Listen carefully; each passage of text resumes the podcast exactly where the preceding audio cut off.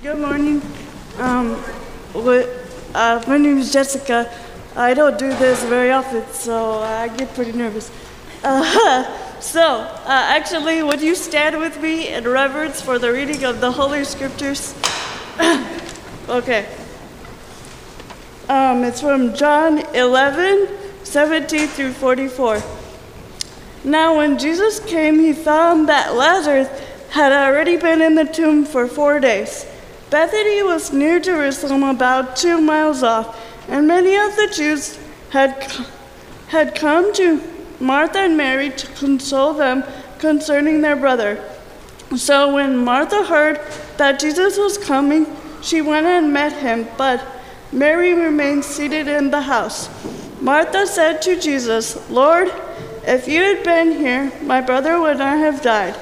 But even now, I know that whatever you ask from God, God will give you." Jesus said to her, "Your brother will rise again." Martha said to him, I know that he will rise again in the resurrection on the last day." Jesus said to her, "I am the resurrection and the life. Whoever believes in me, though he die, yet he lives. And everyone who lives and believes in me shall never die. Do you believe this?" She said to him, "Yes, Lord, I believe that you are Christ, the Son of God, who is coming into the world." When she had said this, she went and called to her sister Mary, saying in private, "The Lord is here and is calling you." And when she heard it, she rose quickly and went to him. Now Jesus had not yet come into the village, but was still in the place where Martha had met him. When the Jews who were with her in the house, consoling her, saw Mary rise quickly and go out, they followed her, supposing that she was going to the tomb to weep there. Now when Mary came to where Jesus was and saw him, she fell at his feet, saying to him, "Lord, if you had been there, my brother would not have died." When Jesus saw her weeping, and the Jews who had come with her also weeping, he was deeply moved in her spirit and greatly troubled. And he said, "Where have you laid him?" They said to him, "Lord, come and see." And Jesus wept. So the Jews said, "See how he loved him?" But some of them said, "Could not he have opened the eyes of the blind man and also kept this man from dying?" Then Jesus, deeply moved again, came to the tomb. It was a cave, and a stone lay against it. Jesus said, "Take away the stone." Martha, the sister of the dead man, said to him, "Lord, by this time there will be an odor, for he has been dead for 4 days." Jesus said to her, "Did I not tell you that if you believe, you would see the glory of God?" So they took the stone, and Jesus lifted up his eyes and said, Father, I thank you that you have that we may believe that you sent me." When he said these things, he cried out with a loud voice, "Lazarus, come out." The man who had died came out, his hands and feet bound with linen strips, and his face wrapped with a cloth. Jesus said to them, "Unbind him and let him go." This is the word of the Lord. You may be seated. Thank you so much, Jessica. Wonderful job.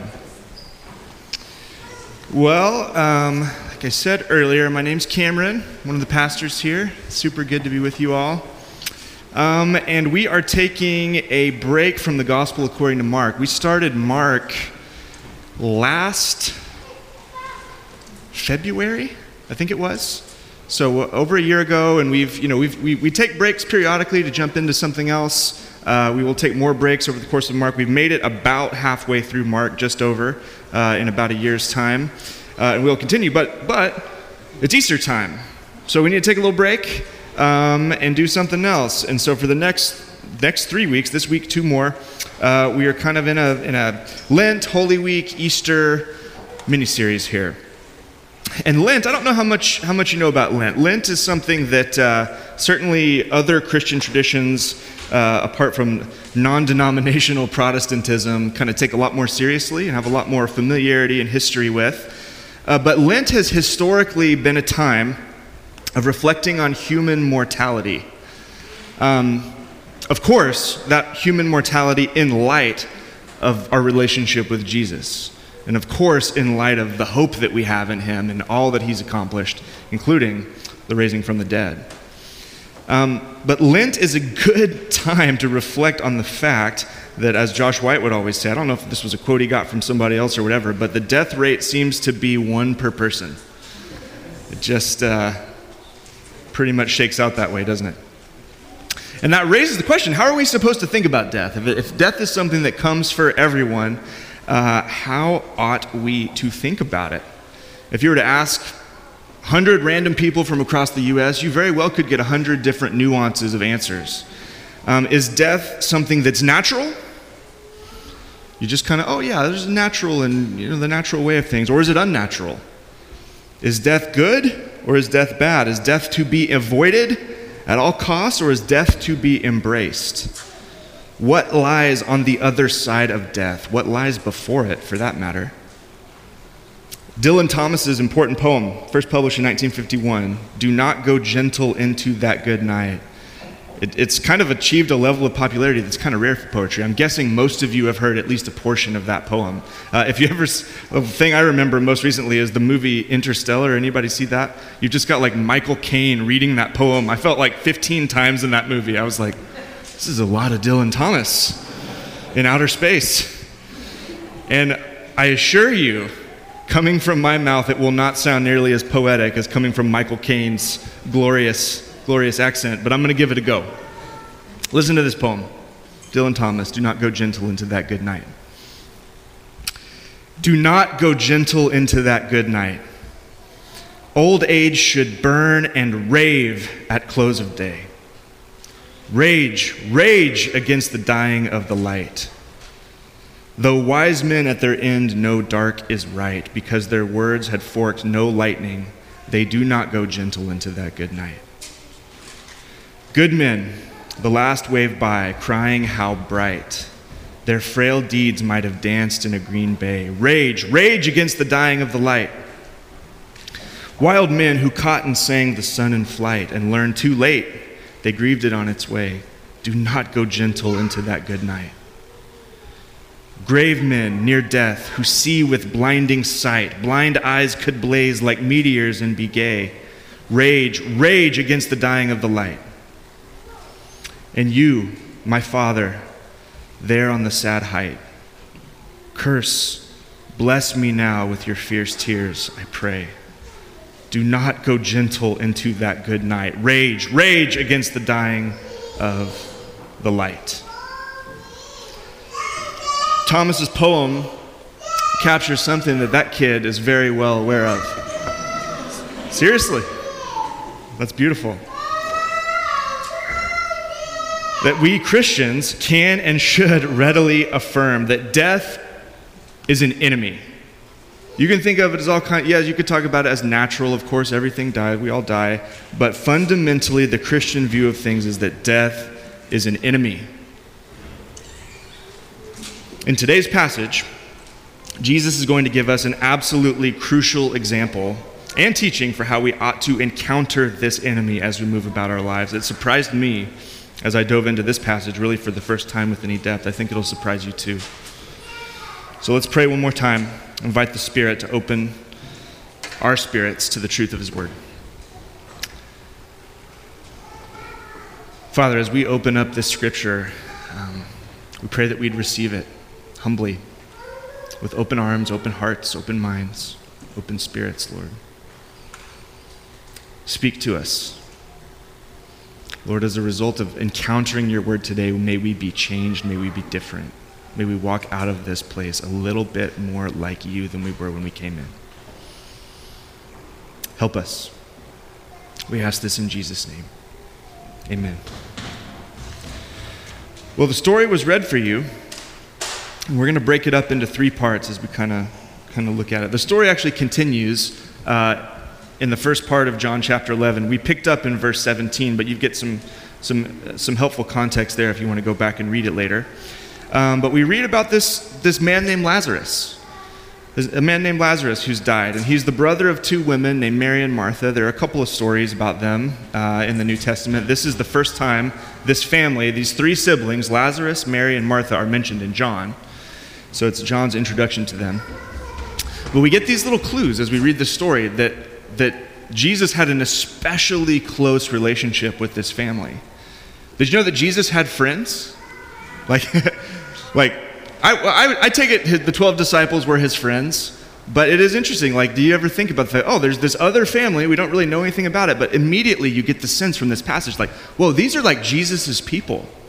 Like, he's especially concerned about them. They must have spent untold amount of time together. We don't know how much, but Jesus had friends that weren't just his work buddies.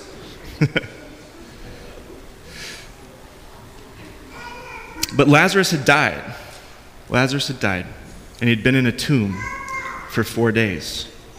And so they probably put him in a natural cave. They rolled the stone over it, a disc-shaped stone. And then the family had probably done what most Jews did at this time. The standard practice was to spend the first week of significant grief sitting on the floor of their home as friends come to visit you, often just sitting silently, the ministry of presence.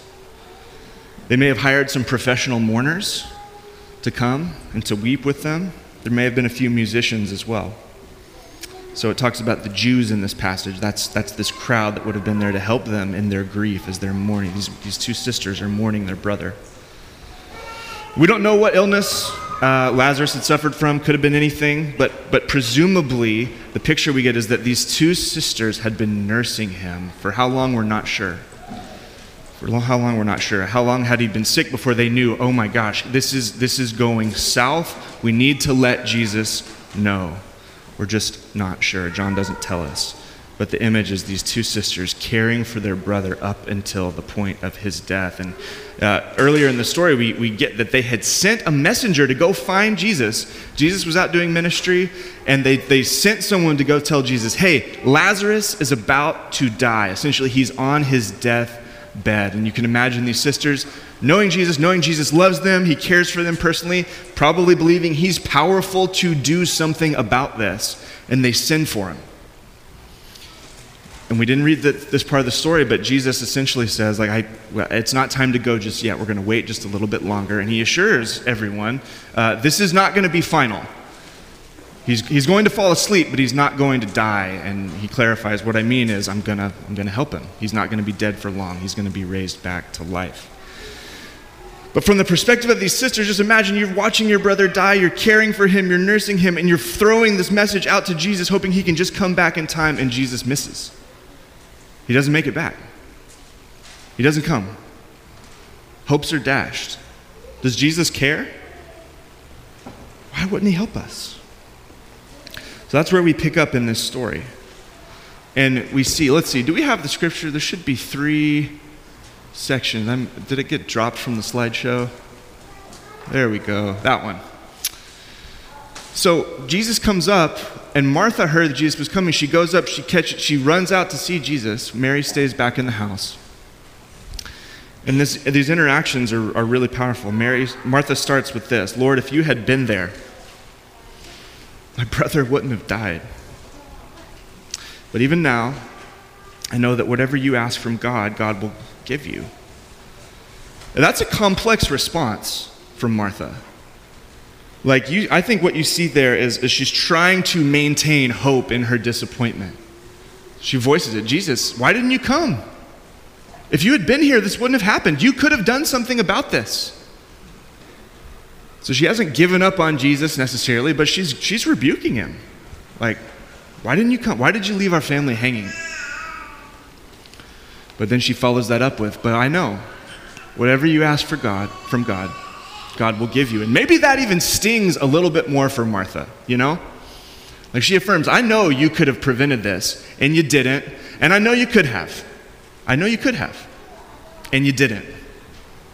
You see that? Jesus responds,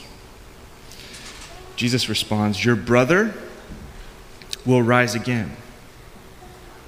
Your brother will rise again. So they're in this agony of waiting on Jesus. Jesus responds, your brother is going to rise again. And this is a beautiful promise. This is a promise that actually is extended to all people toward your deceased loved ones who are in Christ. They will rise again. When Martha hears that, and she's a pretty savvy theologian from the looks of it, Martha connects this promise to this general promise that all the Jews had, or most of the Jews had, that there was going to be this day coming when there's going to be a resurrection. She says, I know he's going to rise again. On the last day, there's going to be a resurrection. Yeah, I know this. That's right. I believe that. I trust that. And that's correct. She's speaking the truth. But then Jesus responds. Love this dialogue. He says, okay, yeah, that's right. But I am the resurrection and the life. Jesus is saying, you are right to hope for that day, the day of the Lord, the day that's coming when God is going to raise his people up to newness of life. Death will not have the last say. That day is coming. You're right. Lazarus will get to be a part of that. But he's saying, but what you don't see is that I am the reason and I am the avenue through which anyone will be raised to life. You want to know how all that stuff is going to work out? Right here. It's through me.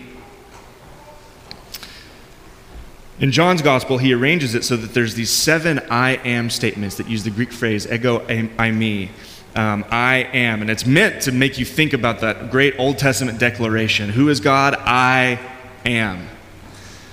And Jesus supplies 7 times a second clause to that. I am, in this case, this is his 5th statement, the resurrection and the life. And then he connects it to belief. He says, look, I'm the resurrection and the life. You know what that means? If you believe in me, even though you die, death doesn't get the last say. You shall live yet. And if you live and believe in me, you shall never die. There's a kind of life that can never be taken from you. And he says, do you what? Believe. So he crucially connects this claim about himself to this idea of belief. And he points it right to her. Do you believe this? Do you think this is true? I'm saying some wild stuff to you, Martha, but do you believe this? Final part of the dialogue here. She says, yes, Lord, I believe that you are the Christ. You're the anointed Messiah King. We've talked about that concept a lot through our time in Mark. She says, I believe you're the Christ. She says, you're the Son of God who is coming into the world. So she's even acknowledging there his pre-existence, that Jesus is this pre-existent figure Jesus didn't come into existence when he was born in the manger. He has existed as God, as the Son of God from eternity past, and he has come into the world. So there we go. So to sum all this up, Jesus has this first encounter with this sister, Martha. And it's this truth encounter. It's a truth exchange. It's a debate a little bit. And Jesus meets her right where she's at. She starts asking questions. I know that you could have done this. She says, yes, but he's going to rise again. She says, well, I know he's going to rise again, but, what about right now? He says, well, look, I am the resurrection and the life. She says, do you believe this? Yes, I do believe. So he confronts Martha in her grief, I think with what she needed in this moment, which was with truth. This was with truth. We keep reading. So the next section says, when she had said this, she called her sister Mary, saying in private, the teacher is here, that's Jesus, and he's calling for you. So we see Jesus must have been asking, so where's Mary? I want to speak with her. So Martha goes and gets her. She comes. She quickly went to him. Still in the place where Martha had met him outside the village. And when the Jews who were with her were in the house, they were consoling her. They saw her quickly rise and go out, and they followed her, supposing that she was going to the tomb to weep, and they were going to go weep with her. But then what happens? She came to where Jesus was, and she saw him, and she fell at his feet. She fell at his feet, and she said to him the same thing her sister had just said. Lord, if you had been here, my brother would not have died. And that's where she leaves it. So she doesn't go off into theological debate. She doesn't press the issue further. She just says it. And we see that she was crying as she said this.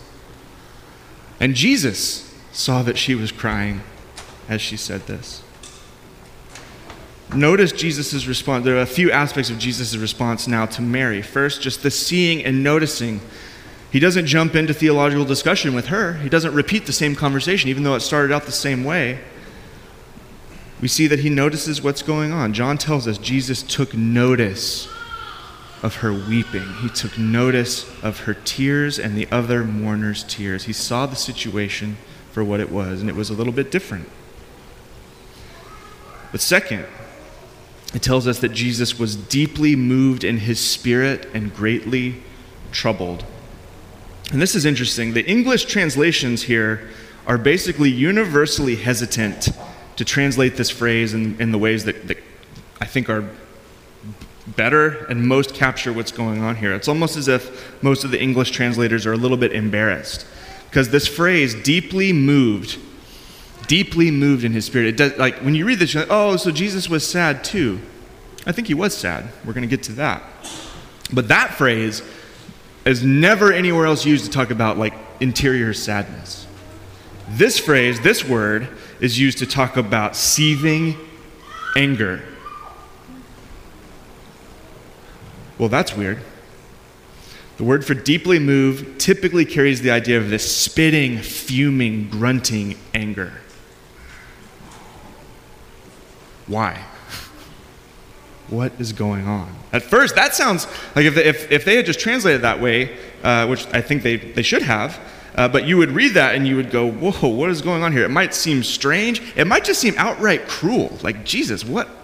Whoa, got a mourning sister here. What are you doing? Is he angry with Mary and her tears? Some of us, growing up in the church, we might assume that that's what Jesus is doing here because that's what Christians have done to us our whole lives. Oh, you're crying. Suck it up. Get it together. If you had enough faith, you wouldn't be wrecked like this. Man up, woman up, whatever. Get it together. We don't cry here. Don't you really believe Jesus who he says he is?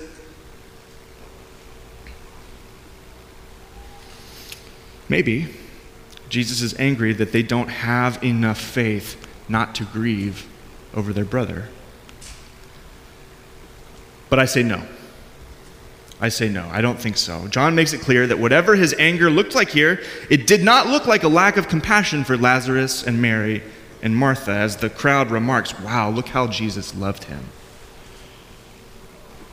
What I submit to you is that what we see here in Jesus is the righteous, perfect, pure anger of God at death. At death. Sometimes anger is the only right and just response to something. And I don't want to belabor that. I may have if we hadn't had last week's sermon, if you heard that, talking about the judgment of God. And really, if we can turn it just the right way, we see that like the anger of God is his love for people violated. It's his love. It's his protective impulse to say, here and no further. Can you harm my image bearers, the ones I love?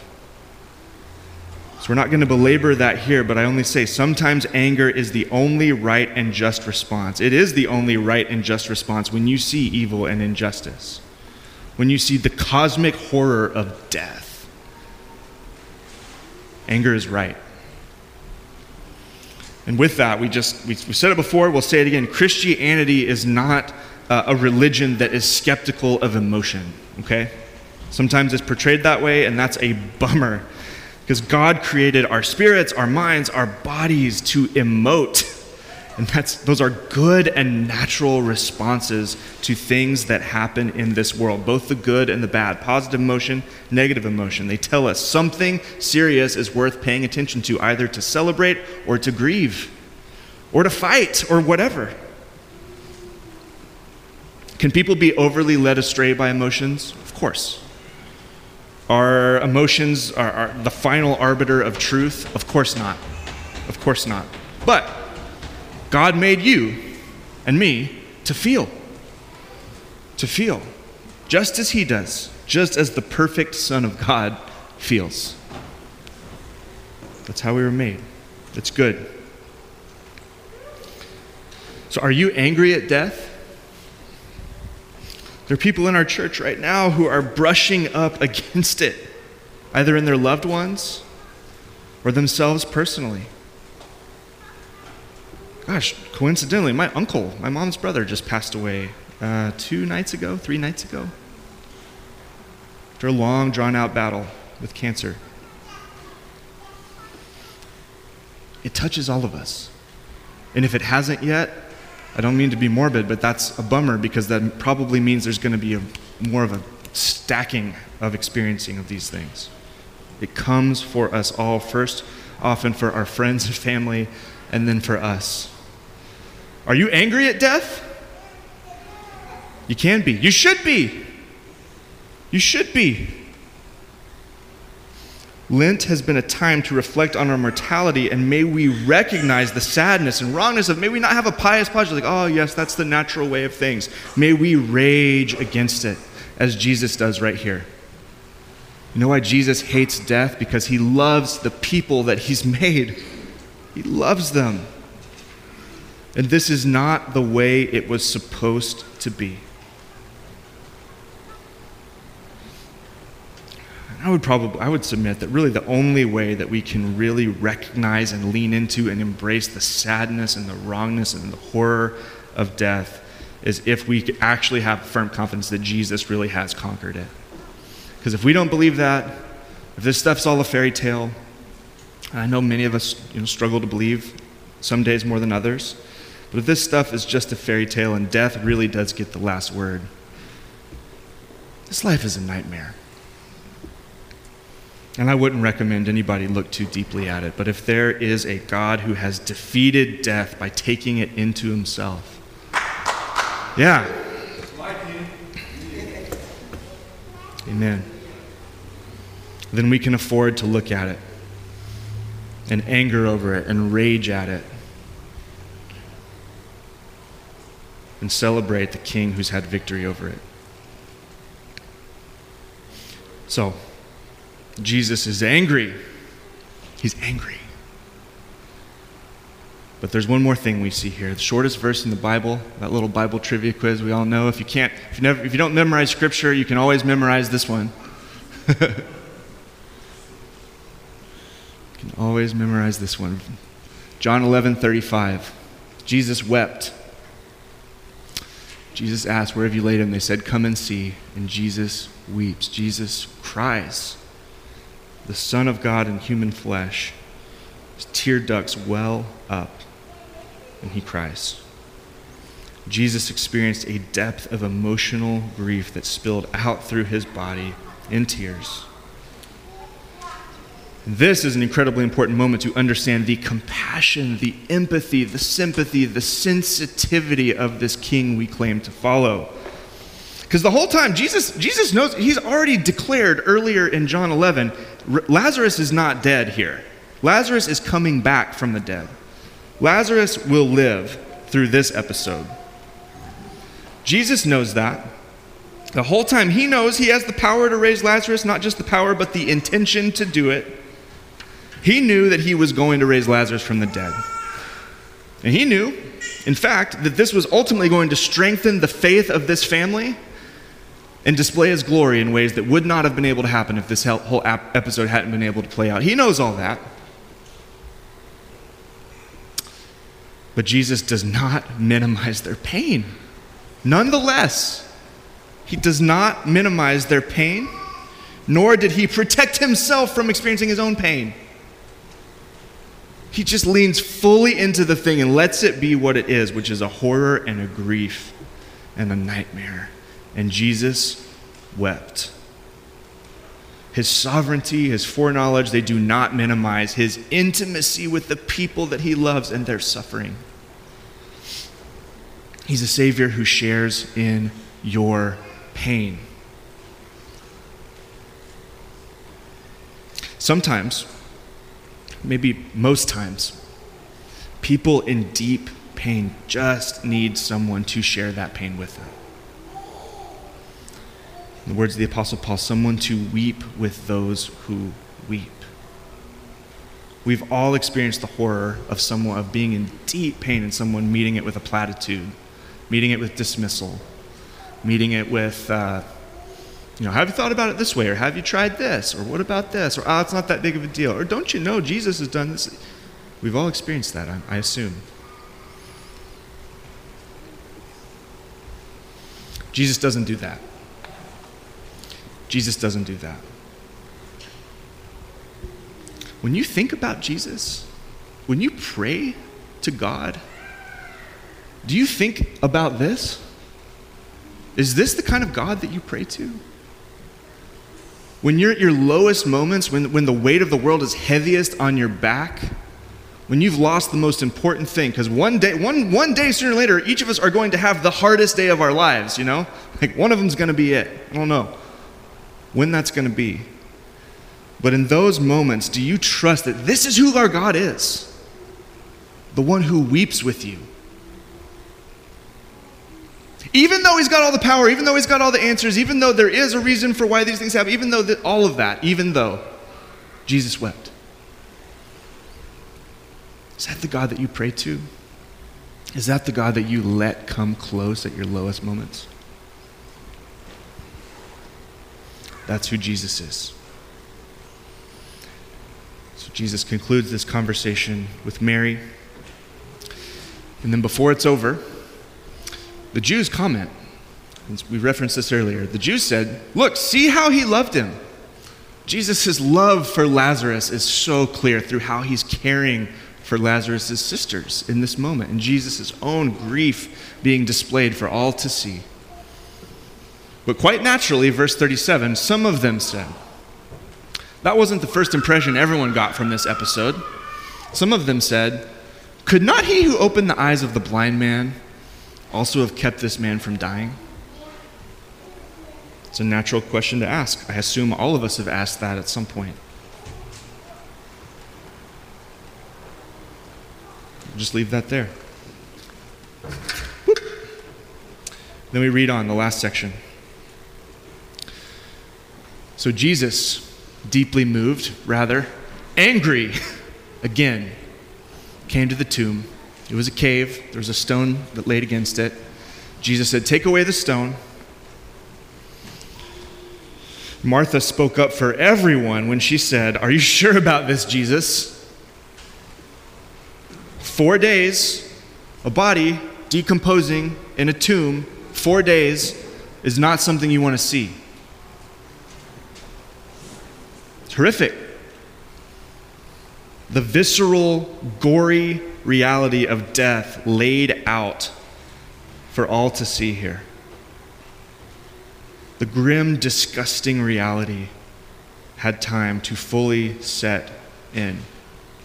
And there wasn't, they basically just treated bodies for smell and wrapped them in some loose linens. It wasn't like our, sometimes we can import our cultural setting. Often you go, you open casket, you see like someone who's presented in a way, a body that's presented in a way that looks very humane and very peaceful, and that's fine. This wasn't that. This would have smelled. And we can leave that there. There was nothing for them, or so they thought, in this cave to be found from rolling away this stone, except for rotting flesh and fresh trauma for these sisters, right? Jesus, are you kidding me? You're going to make us look at this, smell this from this brother that we love? Jesus answers, verse 40, "Did I not tell you? If you believed, you would see the glory of God." And he's saying here, he's making it clear. He didn't just mean in the far-off day, the day of the Lord, the resurrection that all good Jews hoped for. He means today. Right now, he's going to do something incredibly special. So he prays. And it's interesting, this prayer, we often think this is kind of a bad thing or a suspect thing, but he prays for the benefit of those around him. I knew that you always hear me, but I said this on account of the people standing around, that they may believe that you sent me. So Jesus doesn't want the crowd to miss that what he's about to do with Lazarus is not some parlor trick. It's not through some kind of sorcery or magic. It's not through a pagan ritual. It's not through anything, but through his connection to the living God. And for them to see and believe that Jesus was actually sent by that God. So with a simple command after this prayer, letting everyone know exactly what's going on, he says, Lazarus, come out. And this is the third of three stories in the Gospels. There's three accounts that are recorded of Jesus raising people from the dead. This is the third one. And it's the most dramatic sign of Jesus' identity, his power, and his authority in John. You know, we were talking about Mark, how the book is kind of arranged to put the transfiguration story where Jesus takes the disciples up on the mountain and he's transfigured. His glory shines bright. He's shining brightly. It's like crazy. His clothes turn white, and it's like the divine glory shining through. They finally get to see Jesus for who he is, and they worship him. And the booming voice of God comes down and it says, hey, this is my son, listen to him. That's the climax of Mark. That's where the disciples get all of that. But interestingly, John doesn't even include the transfiguration story in his gospel. Doesn't mean it didn't happen. That doesn't mean John didn't think that the transfiguration happened. John was there, actually. But in how he's arranged it, he sets this miracle up to be, in the narrative structure of John, the turning point, where it's like cards on the table. Jesus has done some amazing things. He's healed a man born blind. He's given a paralytic back their function. But now, cards on the table. Who is he? I am the resurrection and the life. I am the resurrection and the life.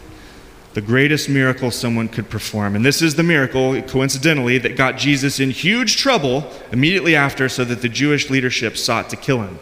So next week when we read about Palm Sunday, the Palm Sunday story, death has been declared. Jesus is going down. It's just a matter of time.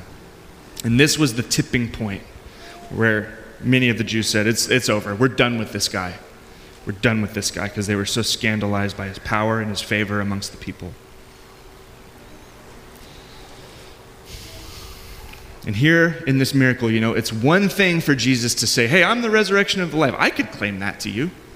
I could get up here. I could say whatever. And if you know me, you would just laugh me off. You'd say, Cameron's an idiot.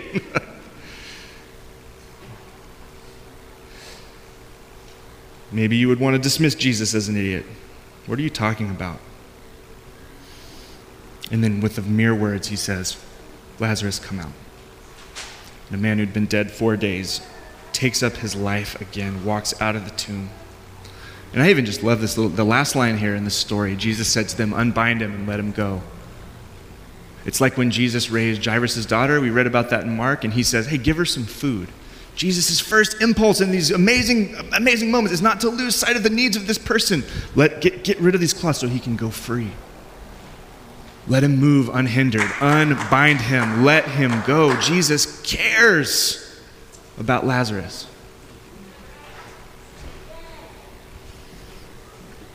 So it's one thing to claim it. It's another thing to do it. He is the resurrection and the life. And that's the story. That's the story. Like these sisters, Mary and Martha, we too, obviously, find ourselves in a broken, sin and death-stained world where loss and grief are always around the corner. I'll say it again. If you haven't encountered significant grief in your life, that's good. That's great. I don't want any of us to grieve, of course. But I just say it's coming. It's coming. It's part of the deal of living in this world. Also, like these sisters, we too, we have promises from Jesus of a glorious future where Jesus raises the dead. If Jesus is the resurrection and the life, we can take it to the bank. You know, this is an interesting story because this kind of resurrection that Lazarus experienced It's not the same kind that Jesus experienced or that you and I are going to experience one day, or Lazarus will experience again one day. Some people want to, nuance the terminology and say this is more like a resuscitation. Yes, he was really dead, but he was raised back to this mortal life. Lazarus, this is kind of a bummer. Lazarus was going to have to die again. That's kind of a bummer. He was going to have to die again. We don't know when he died, but he did. He did. This was just a re-raising to natural life. And this is something that's not promised to all of us. This is a sign of confirming who Jesus is and what he has the power to do. But nonetheless, we have a glorious future promise where Jesus is going to raise the dead. We get to be a part of that. And like these sisters, we get to enjoy, say that facetiously, this muddy middle where we have to wait to see it. I'm struck by the arrangement of the story where the declaration of I am the way, I am the resurrection and the life, but then grief and tears and sadness and stench, waiting, and then resurrection. We're all living in that muddy middle where we have to wait. Like Lazarus, we too are dead. We're dead in two senses. The Bible declares we are dead in our sins. We are dead in our sins. We're dead to God, dead to righteousness, unable to save ourselves. We're dead in our sins, and part of that, part and parcel with that, is that we are facing down our own physical deaths. We're mortal. I don't live like it. The reality of my impending death, I hope it's a long time from now, but whenever it's coming, it doesn't factor mostly into my day-to-day decision-making. I guess it does when I put on my seatbelt. But we easily forget it's coming for us too, until we're forced to reckon with this reality, usually in very, very hard, very cruel ways. So like Lazarus, we're dead. Like Lazarus, we too will be raised to new life through trust in Jesus. Death is real, it's an enemy, it's a horror. But if you've trusted Jesus, one day, like Lazarus, you will hear this voice. You will hear this voice. It'll say, Vivian, come out. Yeah, Luis, it's going to say, come out. Jesus is going to say that. Kyle, come out. We will hear the voice of the resurrection and the life who will, with the simple power of his word, call us up into a life everlasting with the flesh that looks like our, you look at Jesus' resurrection body, it's strange. He has nail holes, but he's like perfected. He's glorified. He's glorious. Paul tells us that's what it's going to be like for us, and we can't speculate too much about all the nitty-gritty details, but trust me, it's good, and it's beautiful. We will each hear the voice of our Savior if we've trusted him, if we've bent the knee to him that says, you come out, back to life. And I always like to say, not what we often insert, like, oh, disembodied, heavenly, cloudy, like, you're transformed into a baby with a harp on a cloud kind of thing. Don't know where that imagery came from. It's life with the King in a resurrected, recreated, perfected, restored new heavens and new earth with things to do, a God to worship, friendships to maintain, an eternity to explore. People that so many of us get minutes with one another in the scheme of a 60, 70-year life. There will be endless time for God's people to know and enjoy one another and our Savior. That day when we hear that voice, come out, it will be the greatest day you've ever known. It will be the greatest day I've ever known, and it will only get more glorious from there. So death is real. It's a horror. We should rage against it, like Dylan Thomas. But what he doesn't know is that there's a God. There is a God who has raged against it on our behalf, and he did that by taking it into himself, by being victim to it, by being slain on a Roman cross, but raising again to new life. And he was glorified, and he sits at the right hand of the Father, and he's coming back. Do you believe? Amen. That's the question, the most important question this passage leaves us with. Do you believe? If not, I ask you why. If yes, we should worship. We should worship. Amen? Amen. All right, let's pray.